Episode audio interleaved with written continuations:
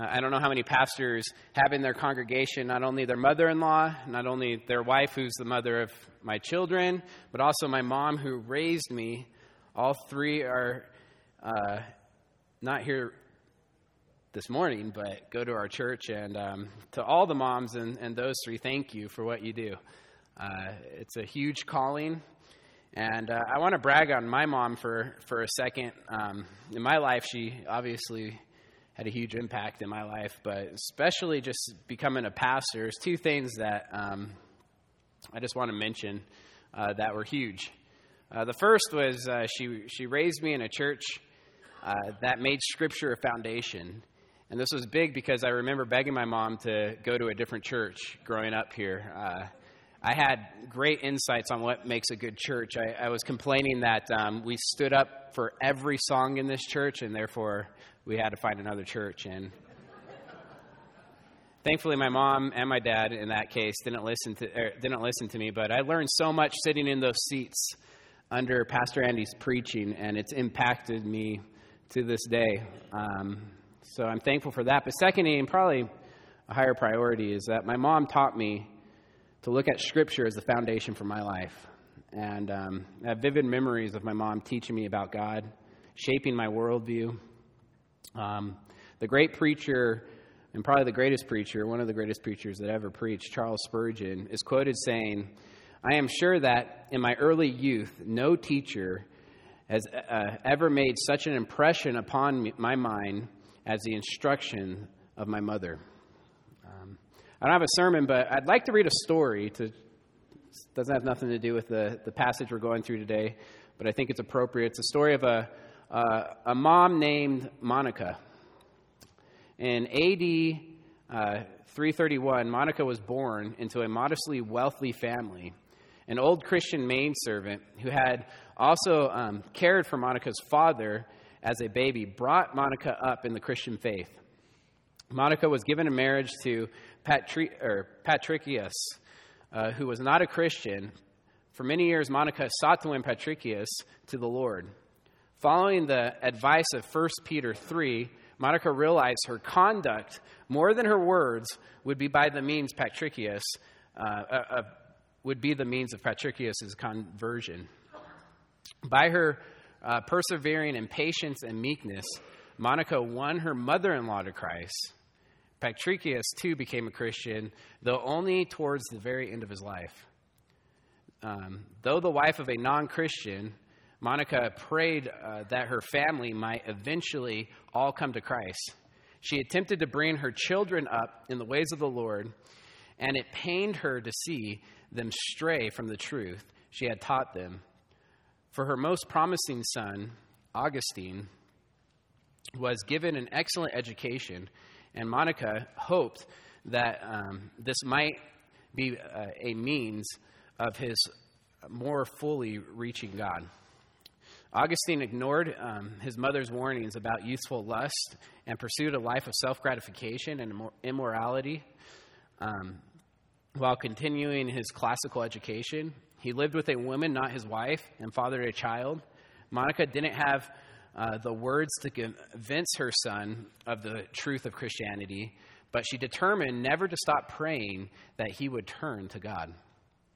When Augustine uh, went to Italy to teach, Monica, by then a widow, followed him there. In Milan, she attended the church pastored by Ambrose and um, rejoiced when Augustine was befriended by Ambrose and eventually became a Christian. Monica died in 387 at the age of 56. In his confessions, Augustine spoke of his grief and weeping for his mother.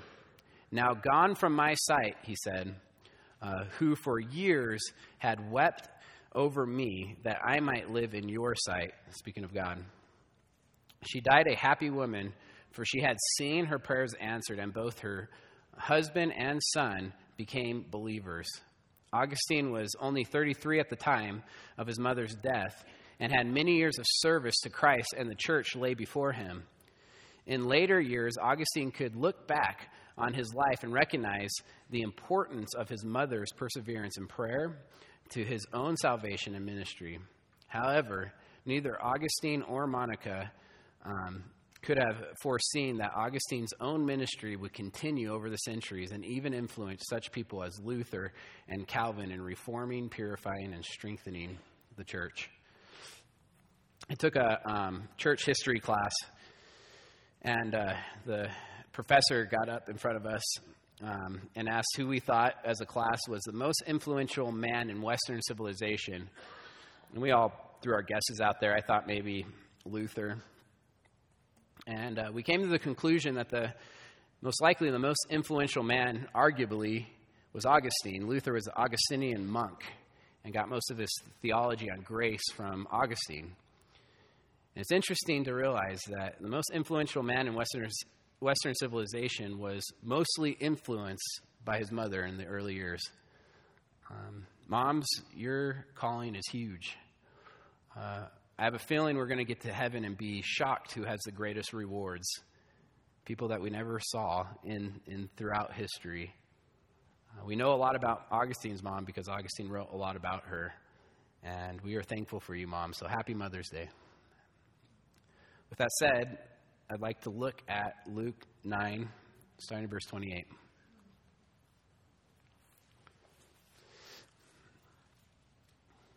Verse 28 says,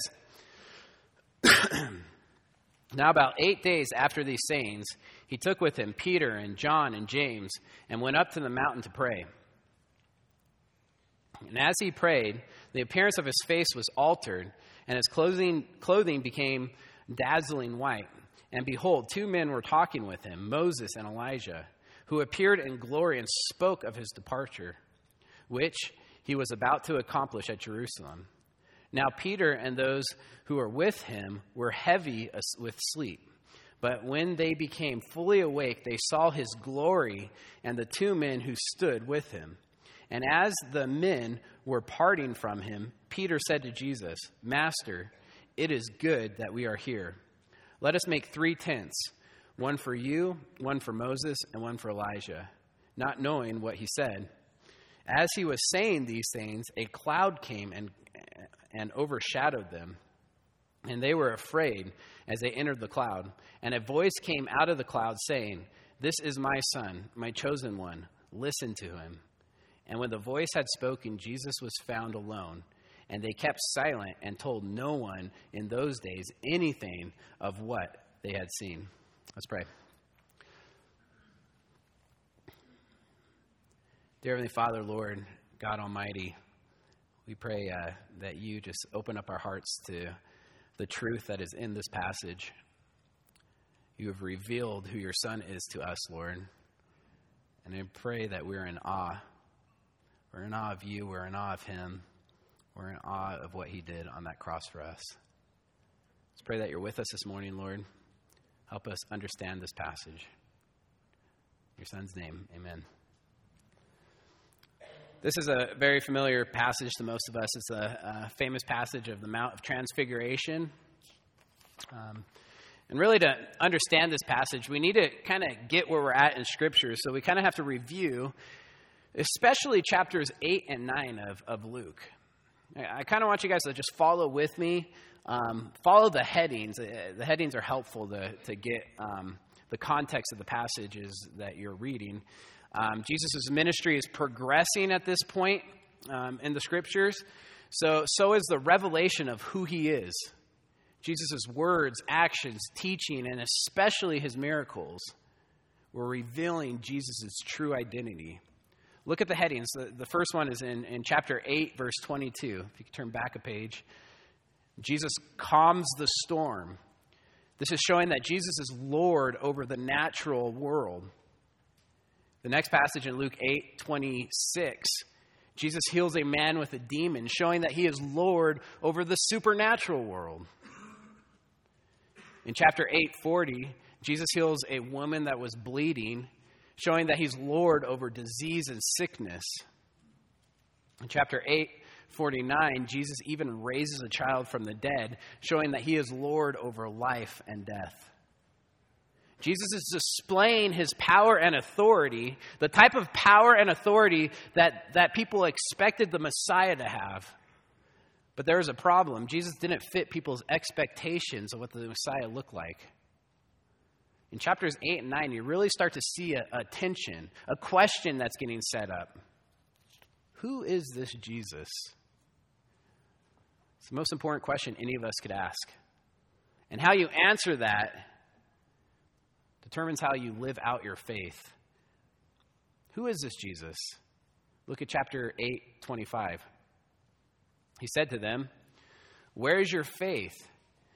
And they were afraid, and they marveled, saying to one another, Who then is this? Who is this? That he commands even the winds and water, and they obey him. If you look at chapter 9, verse 9, Herod, King Herod said, John I beheaded, but who is this?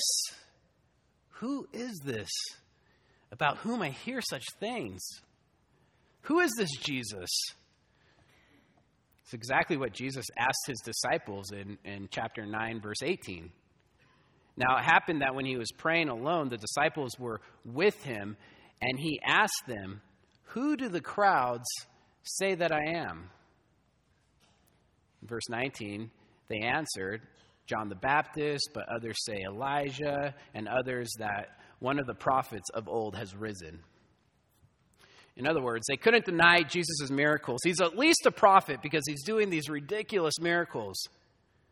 But no one was, was, was willing to say that he was the Messiah. No one was willing to say he was the Christ because he didn't fit their expectations. And that's a bold claim. So, verse 20, then he said to them, But who do you say that I am? Looking at the, uh, the uh, disciples.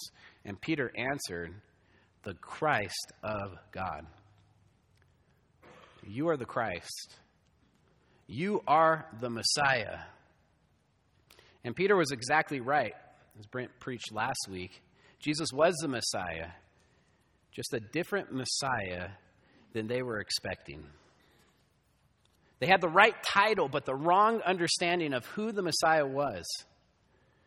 They thought the Messiah was going to be a geopolitical king, a geo earth, an earthly king that was going to set up a, an earthly kingdom. But Jesus crushed this expectation in verse 22 by saying, The Son of Man must suffer many things and be rejected by the elders and chief priests and scribes and be killed and on the third day be raised. Matthew says that he said this plainly to them must suffer many things, be rejected, be killed, on the third day be raised. And not only that, verse 23, he adds, If anyone would come after me, if you want to be my disciple, let him deny himself and take up his cross daily and follow me. I know today the cross means something different than back then it did. When they heard, pick up your cross and follow me, that meant a torturous, horrible death. You want to be my disciple? Pick up your cross, follow me. I mean, think about this. The disciples, what were they thinking? I mean, this was like an emotional roller coaster. They hear that he's the Christ, he's doing these miracles, then he says he's going to die. Then he says, if you want to, fo- if you want to be my disciple, you're going to die. They had to be asking themselves, well, what's the point of following you then?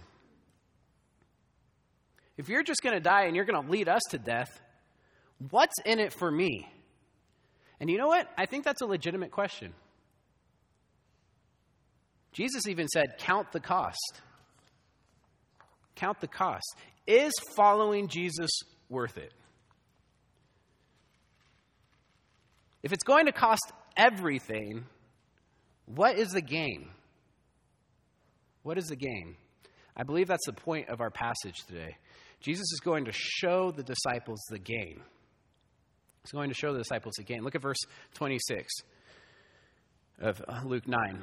For whoever is ashamed of me and of my words, of him will the Son of Man be ashamed when he comes in his glory and the glory of the Father and the holy angels. Pick up your cross and follow me. But listen, that's not the end. I am coming back in my full glory, and it's going to be worth it. My glory is worth it. Then he adds something in verse 27 that's interesting. But I tell you truly, there are some standing here who will not taste death until they see the kingdom of God. Jesus is about to give three disciples a taste of the coming kingdom, a taste of his glory, to encourage them. You need to pick up your cross, but it's worth it. And I'm going to show you. So that sets up our passage today. I want to look at three key events that explain the transfiguration. First is the first uh, uh, point is God the Son's transfiguration. The second is God the Son's conversation. A third is God the Son's identification. So let's start with God the Son's transfiguration. We get that word from uh, Matthew, transfiguration, that Jesus transfigured in front of the disciples. But verse 28 says this in Luke Now, about eight days after these sayings, it's about a week after these sayings. What are these sayings? That Jesus is the Christ, he's going to die, and the disciples need to pick up their cross and follow.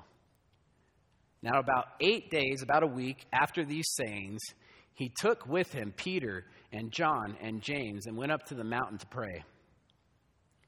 All of them went up to pray. Jesus invited these three to go pray. But look, skip down real quick to verse 32. Now, Peter and those who were with him, that would be James and John, were heavy with sleep. Jesus brought them to pray. He ends up starting to pray, and they fall asleep. Why heavy asleep? Well, we don't know what happened the week before. Um, each passage goes from the sayings of Jesus saying, Pick up your cross, and uh, straight to the Mount of Transfiguration a week later. But I have a guess. There's another place in Scripture where Jesus takes disciples to pray with him, and the disciples fall asleep. Can you think of it? Yeah, Garden of Gethsemane. Listen to this. Don't turn there, but Luke 22 45 says this. And when he rose from prayer, he came to the disciples and found them sleeping for sorrow. They're sleeping out of sorrow. Sorrowful because Jesus just reminded them that he was going to die. And he added that Judas would betray him and Peter would deny him. My guess is in a similar way, in Luke 9, they were heavily asleep of sorrow, discouragement, just being emotionally wore out and sleepy. Why? Well, Jesus just told them that he was going to die and that they needed to pick up their cross and follow him. That would have been hard to hear. So look at verse 29. And as he was praying, disciples are asleep at this point. The appearance of his face was altered, and his clothes became dazzling white. If you're reading the NASB, it says his clothes became white and glimmering. The Greek word for glimmering or dazzling, that's been translated that word, literally means to, to give off a bright light, to flash or gleam like lightning. That's why I like the NIV. It says, His clothes became as bright as flash of lightning. Mark 9 3 says, And his clothes became radiant, intensely white, as no one on earth could bleach them. Mark's making the point that this was a supernatural white. It's almost as you go through it, the authors didn't know what words to use. They were a loss for words. They're trying their best to explain this. Have you ever seen something you can't put into words? About two weeks ago, um, two weeks ago, I wasn't here Sunday because we took a trip to the Grand Canyon. First time I've ever been there. Never seen the Grand Canyon, just pictures of it. And it was amazing. And people would ask as I came back the next week to church, How is the Grand Canyon? And I would say, big. I mean, what am I going to say? You can't put it into words.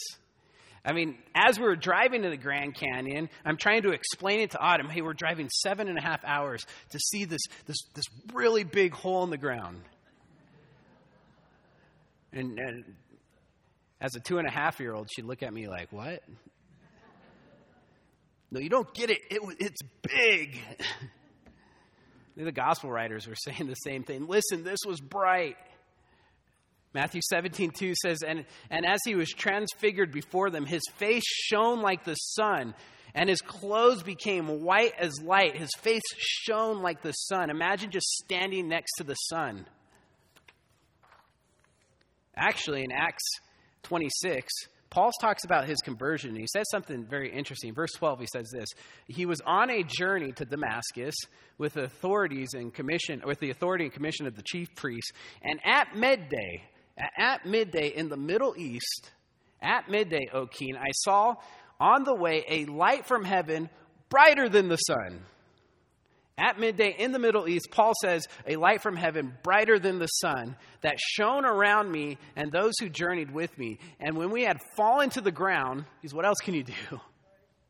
I heard a voice saying to me in the Hebrew language, Saul, Saul, why are you persecuting me? It was Jesus, brighter than the sun, at midday in the Middle East.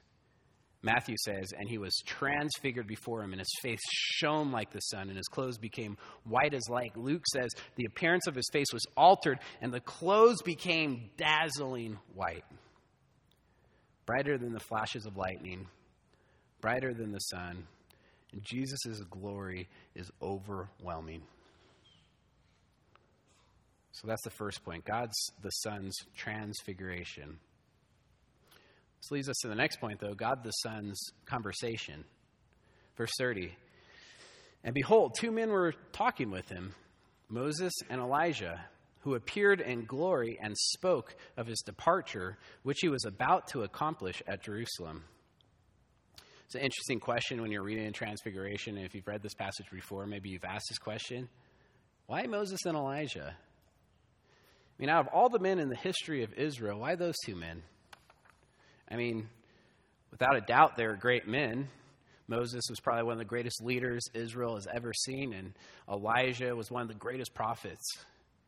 They both had unusual deaths. Maybe that's why God buried Moses so that his body would never be found in Deuteronomy 34 6, and Elijah did not die, but was taken up to heaven by a whirlwind. 2 Kings 2:11. Maybe it's because they both were around during times of new revelation that they wrote and, and amazing miracles testifying to this new revelation that was coming out Moses and the law, Elijah and the prophets. And that makes sense because people were always accusing Jesus of, of going against the law and the prophets. Matthew 5 17 says, Do you think I have come to abolish the law and the prophets? I have not come to abolish them, but to fulfill them. Transfiguration proves it. He wasn't against them, it shows he knew them personally. In fact, Luke 24 27 says, And beginning with Moses, which is the law, and all the prophets, he explained to them, the disciples, what was said in all of Scripture concerning himself. He said, The law and the prophets point to me. When Moses and Elijah talked and wrote, they were talking and writing about me. This would have been a testimony to the three apostles that were there. Jesus wasn't against Moses and Elijah, he wasn't against the law of the prophets.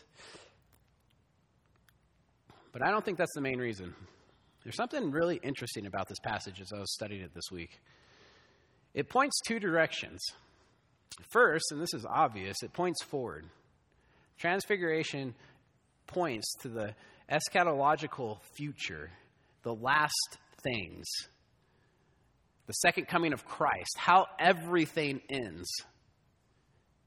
He's coming back, Jesus, in all of his glory. This first coming was in his humility, in, a humble state, as a, as a man that no one would look upon as anything special. His second coming, he's coming in all of his glory, and everyone will see him, and every knee will be bow, and every tongue will confess, as prophesied in Revelation. And transfiguration is a taste of what it will be like. So it's fitting that Elijah was there. Elijah is seen as an eschatological figure, uh, end times figure. He has a role to play in the end times. He was prophesied to come just before Jesus in the day of the Lord. Malachi 4 5 through 6 says this See, I will send the prophet Elijah to you before the great and dreadful day of the Lord comes. Therefore, Elijah has always been a character in the history of Israel that pointed to a future coming of the Messiah, the future coming of the Christ. Transfiguration is a glimpse of, of Jesus' second coming. Therefore, it's reasonable that Elijah was there.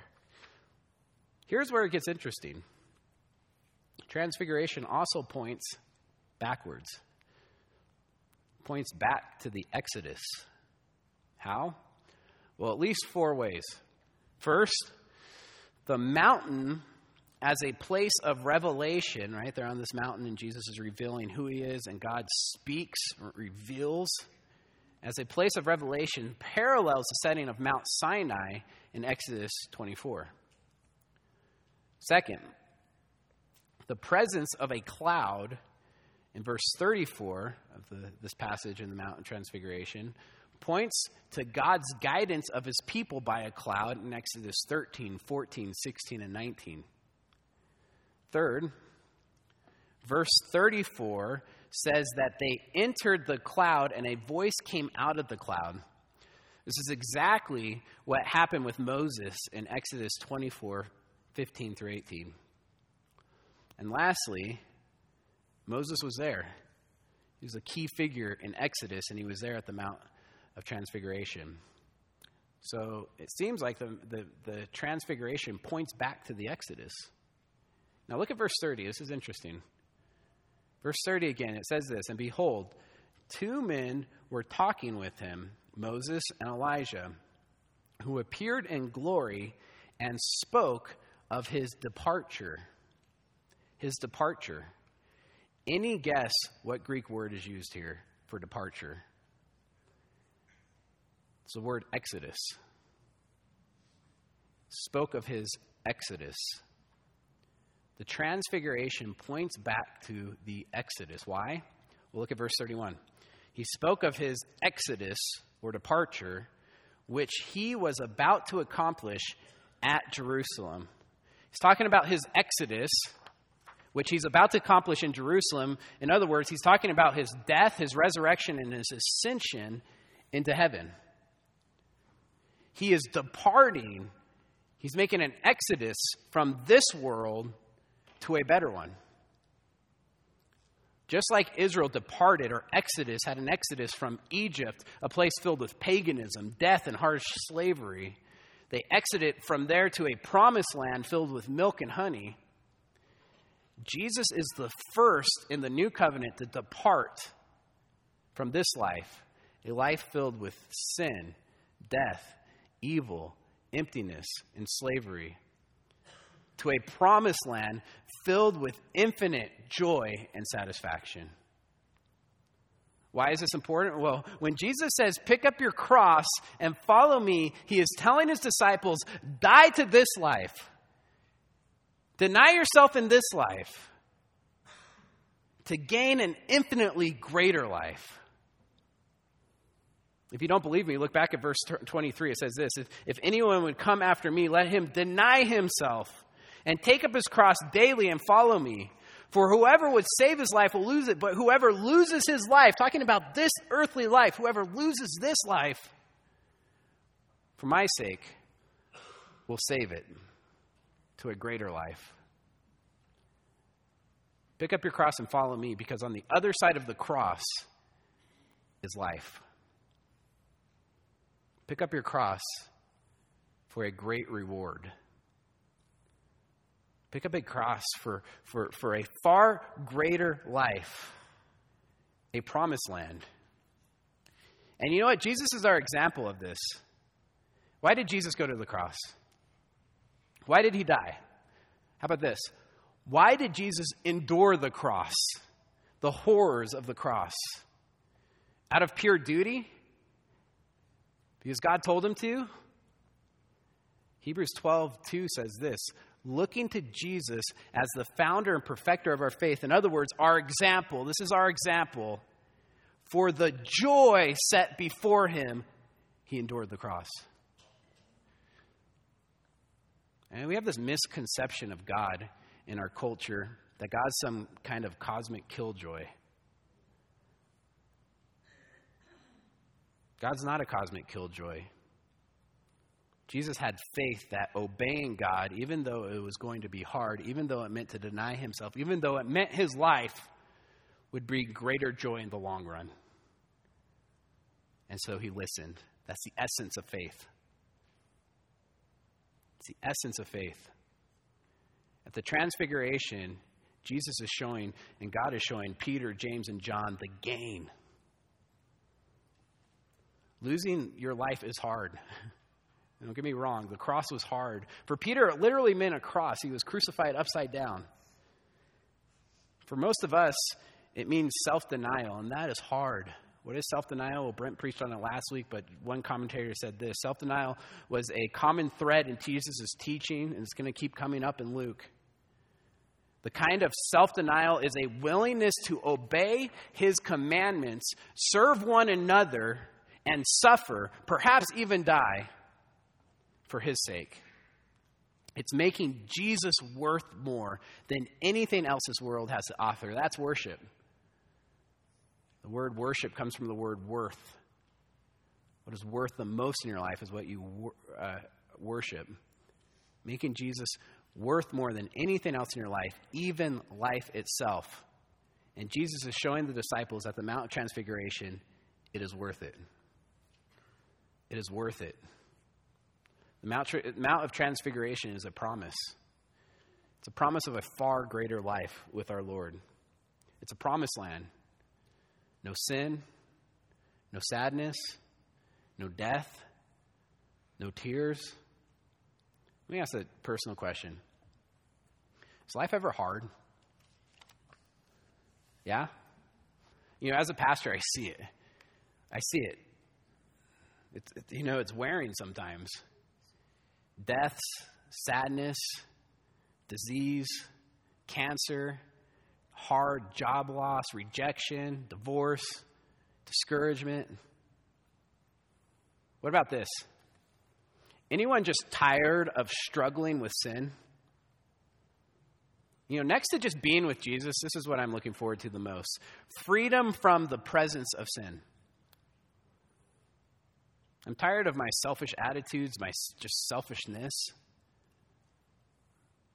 I know sin doesn't have power over me, and I know I'm free. I know I'm justified. I've seen growth in my life, I see fruit. But sometimes I feel like Paul. Wretched man that I am, who will deliver me from this body of death? Romans 7:24. Listen, the transfiguration is a promise. It's a promise. God has saved us from the penalty of sin. God, if we are saved, is saving you from the power of sin, but one day God will save you from the presence of sin. That's the promised land. Eternity with Christ, and eternity without sin, pain, suffering, death, sorrow, and evil.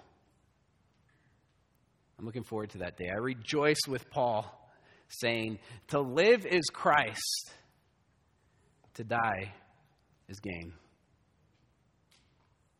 Therefore, pick up your cross and follow Jesus joyfully, with joy. One of my favorite parables is about a man that finds a treasure in a field. Right? And he sees the treasure, and he sees how much this treasure is worth. He buries it again and sells everything he has for that treasure. And it says in that parable, he sold it joyfully because he understood that the treasure was worth so much more than anything he owned. That's what it means to follow Christ. Therefore, pick up your cross. Follow Jesus as our example, that for the joy that was set before him, you better believe the guy that sold everything that he has, that was hard. But the joy of gaining the treasure that was set before him was so worth selling everything that he did it joyfully. The joy set before him endured the cross. Hebrews 12, 2. Pick up your cross with joy and hope that there's a great reward on the other side. Again, that's the essence of faith. Verse 32. Now, Peter and those who were with him were heavy with sleep. But when they became fully awake, they saw his glory and the two men who stood with him. Can you imagine waking up to this? They're asleep because of sorrow and discouragement, depression, and they're out, and they're woken up by a glorious, intense, beautiful white light. And there's Jesus, Moses, and Elijah just having a conversation in front of you. How awesome is that? Verse 33 And, and as the men were, were parting from him, meaning they were leaving, Moses and Elijah started to leave. And this experience is about to end. Peter does what he does best he puts his foot in his mouth. Peter said to Jesus, Master, it is good that we are here. Let us make three tents one for you, one for Moses, one for Elijah, not knowing what he said. I love that line. Not knowing what he said. In other words, he talked and he, before he thought. he started talking he was without thinking. Mark 9 6 says, For he did not know what to say, for they were terrified. All three disciples, terrified, in fear. Peter says, Let us make three tents one for you, one for Moses, one for Elijah. Well, why did he say this? He didn't want this experience to end. He suggested making tents. Hey, let's just hang out here for a little bit. You guys don't need to leave just yet. Right?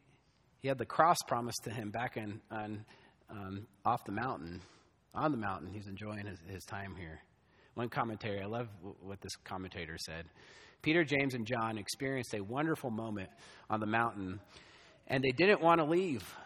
Sometimes believers have such an inspiring experience that they want to stay where they were, away from the realities and the problems of daily life. I mean, these are summer camps. We see this. You guys have experienced this. Emmaus, different things that, that, that are retreats, women's retreat, that, that are camps that get us away where we have just intense time with the Lord, away from all the realities and problems of daily life. Knowing that struggles await them in the valleys encourages them to linger on the mountaintops. Yet staying on the mountain prohibits ministry to others.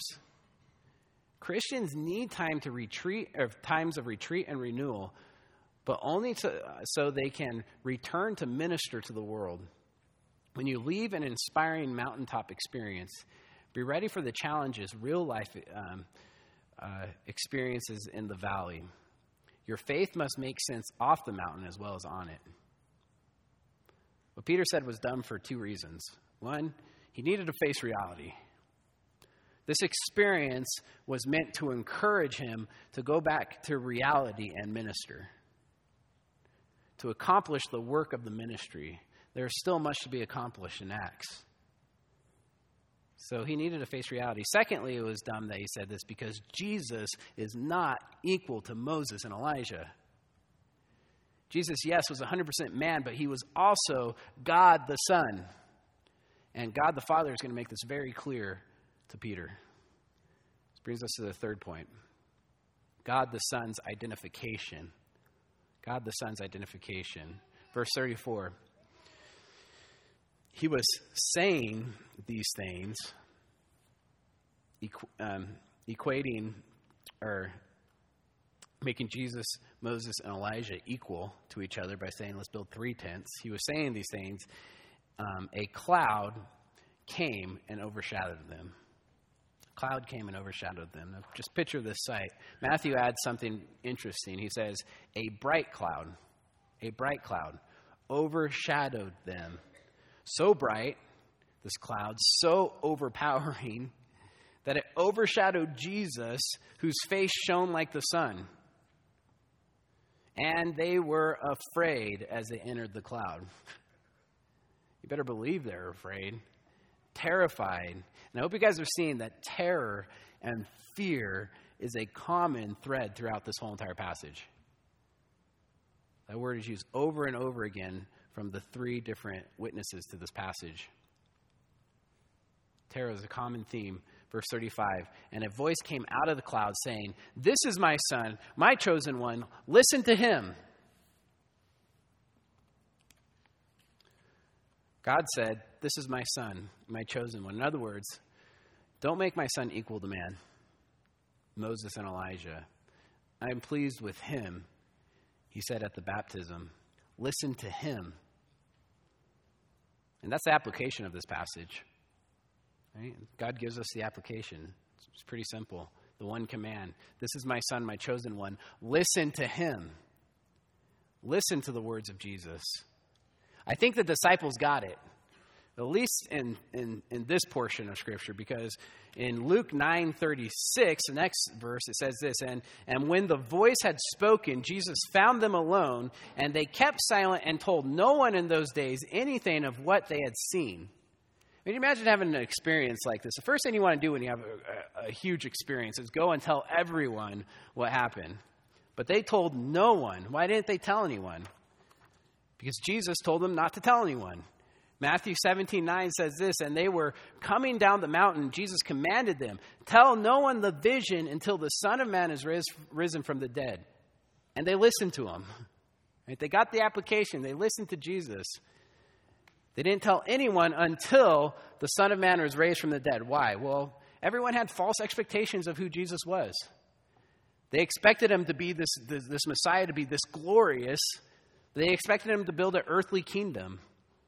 And no one got it that he came to die for our sins. It wasn't until after the resurrection that people got it. And after the resurrection, the disciples were told to go tell everyone, and we've been telling the world ever since for 2,000 years. Till then, don't tell anyone. And they listened. They listened. That's our application. Listen to them. Listen to Jesus. What's that mean? Just the red letters of Scripture? No. Hebrews 1 1 says this Long ago, and many times and in many ways, God spoke to our fathers by the prophets. But in these last days, that's the days we are in right now, in these last days, He has spoken to us by His Son. He has proven He has authority through His miracles. Then He passed that authority down to the apostles wrote the rest of the New Scripture. The Word of Jesus is the Word of God, and we are to listen to it. We are to make Scripture the foundations of our life. That's the application. One day, we will all depart that are saved in this room, those that have put their faith in Christ. We will depart. We will have a grand exodus from this life to the next. But till then, listen to the Word of God. Think about this. I want to end with this. This mountaintop experience was quite the mountaintop. I mean, this is the mountaintop experience. It was meant to encourage. I hope you were encouraged this morning so far. It's meant to encourage the three disciples. And, and, Peter didn't want this experience to end. That's why he built the tents. He says, It's good that we're here. Yet, at the same time, it was terrifying. Leads to a, a question that I, as I was going through this, I'm like, if the transfiguration was a promise of a joyous future, then why is there so much fear? Why is there so much terror? Let me ask another question. It's kind of a side question, but I think this might help us out.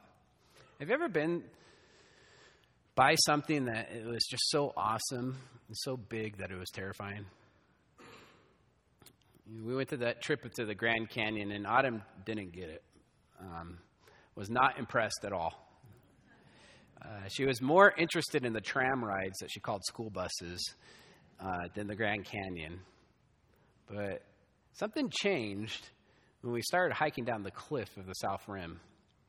No guardrail, 5,000 foot cliff. I was holding her, and she held on to me a little tighter than she normally does. I have two stories that I like to tell the high schooler. I'm not a good storyteller, so I don't tell too many stories, but I have two.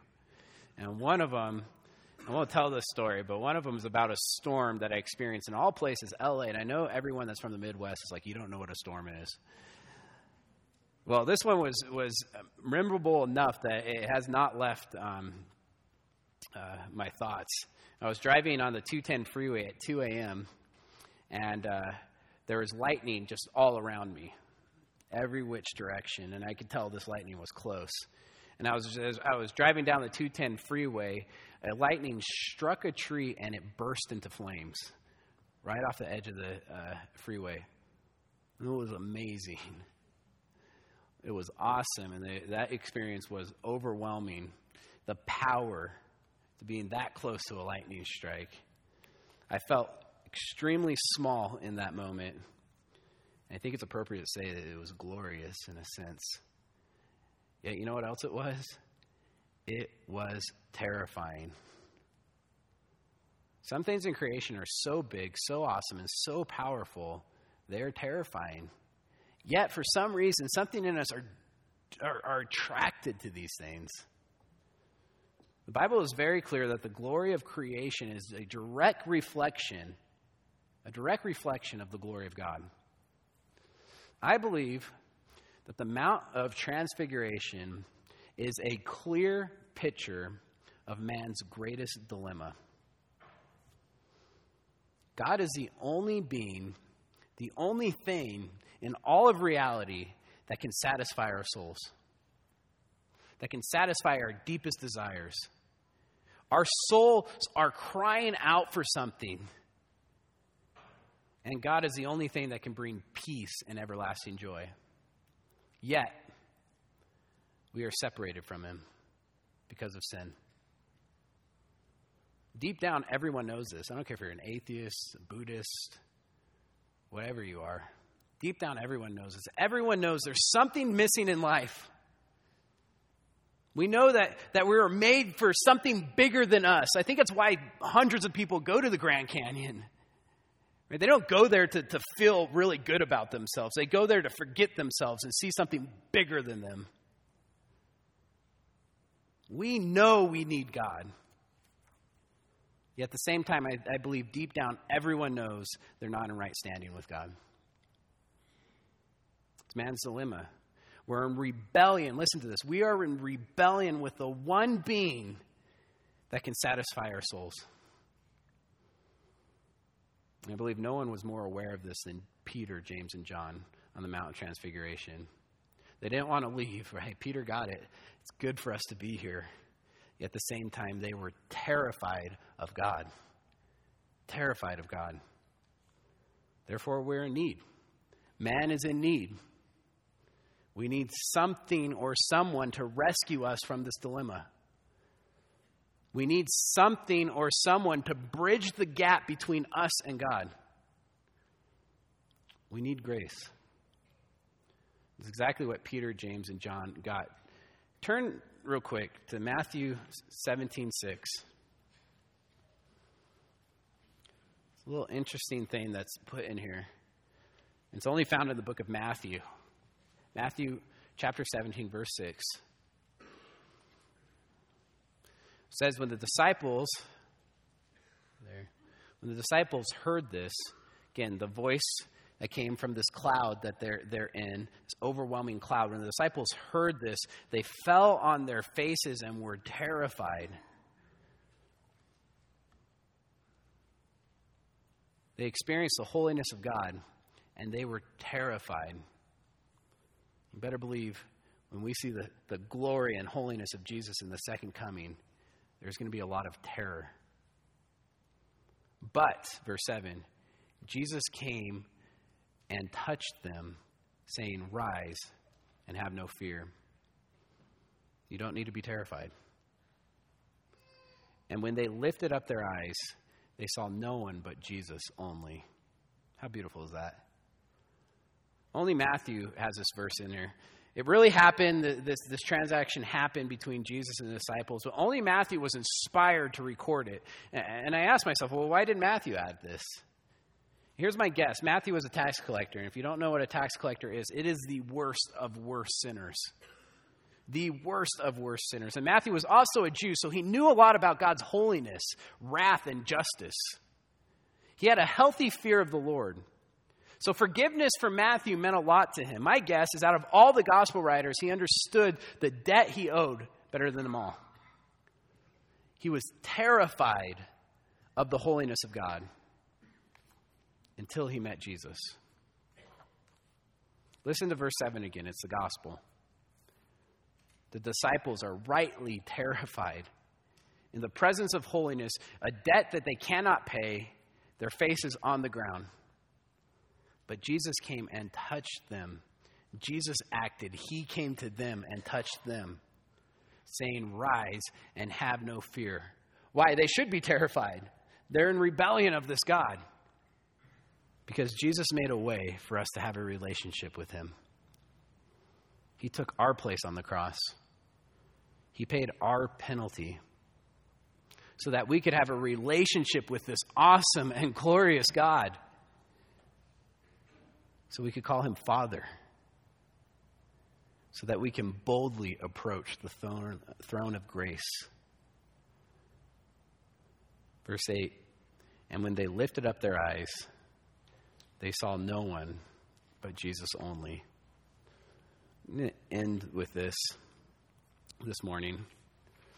If you're not a Christian, if you haven't put your faith in Christ, today's the day of salvation. Put your faith and trust in Him. Cry out to God for forgiveness for your rebellion against Him. Jesus has provided a way for us to have a relationship with the one being that will satisfy our souls. He has bridged the gap. He is the way, the truth, and the life, and no one comes to the Father except through him. For God so loved the world that he gave his only Son, that whoever believes in him should not perish but have eternal life. Let's pray. Dear Heavenly Father, Lord God, you are glorious. You are holy. You are beyond explanation. These passages remind us of just who you are, Lord. One day we will experience that holiness. One day we will experience that glory. And for all of us, it will be terrifying. But for those that have their faith in Christ, we'll be reminded that our debt is paid, that we can have a relationship with you. God, we thank you. We thank you for your Son. We thank you for a promised land, Lord, a land where we can put away all of our sorrows, all of our tears, all of our pain. Lord, we look forward to that day. Till then, help us to listen to your word. Help us to live in light of that reality with a joyful heart.